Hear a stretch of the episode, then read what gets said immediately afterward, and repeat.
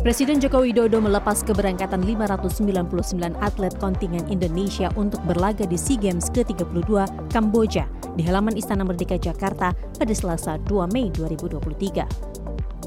Dalam arahannya, Jokowi memberi target untuk para atlet agar mendapat emas lebih banyak dari perolehan SEA Games sebelumnya, yakni lebih dari 69 medali serta meraih peringkat kedua atau pertama. Menpora Dito Aryo Tejo optimistis dan menjadikan target tersebut sebagai acuan agar para atlet dapat berusaha maksimal meraih medali lebih banyak dari perolehan pada SEA Games sebelumnya. Ya, itu udah arahan pimpinan tertinggi, panglima tertinggi kita, jadi kita sebagai prajurit ya akan mencoba semaksimal mungkin untuk meraih target tersebut. Tapi tadi saya juga laporkan ke Pak Presiden, target kita di 60 medali itu dengan perolehan peringkat di tiga sebenarnya hitungan kita. Jadi semoga motivasi dan target dari Bapak Presiden tetap kita jadikan acuan dan juga maksimal untuk atlet-atlet dan kontingen Indonesia ini bisa meraih lebih dari segitu.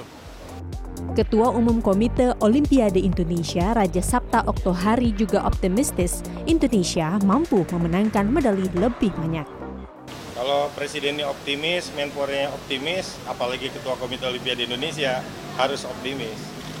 Yang berangkat semua semangatnya untuk menang. Memang dari awal nggak ada yang berangkat untuk kalah. Apa pun yang ada, kita ambil semua. SEA Games ke-32 2023 yang diselenggarakan di Kamboja akan berlangsung pada 5 hingga 17 Mei 2023 dengan total 36 cabang olahraga yang dipertandingkan. Jumlah atlet kontingen Indonesia yang mengikuti SEA Games sebanyak 599 orang, didampingi pelatih dan official 230 orang, dan dukungan tim headquarter dan tenaga keolahragaan seperti dokter, para medis, hingga tim recovery sebanyak 55 orang dengan total kontingen sebanyak 884 orang. Tika Beremau, Indra Raharja, Jakarta.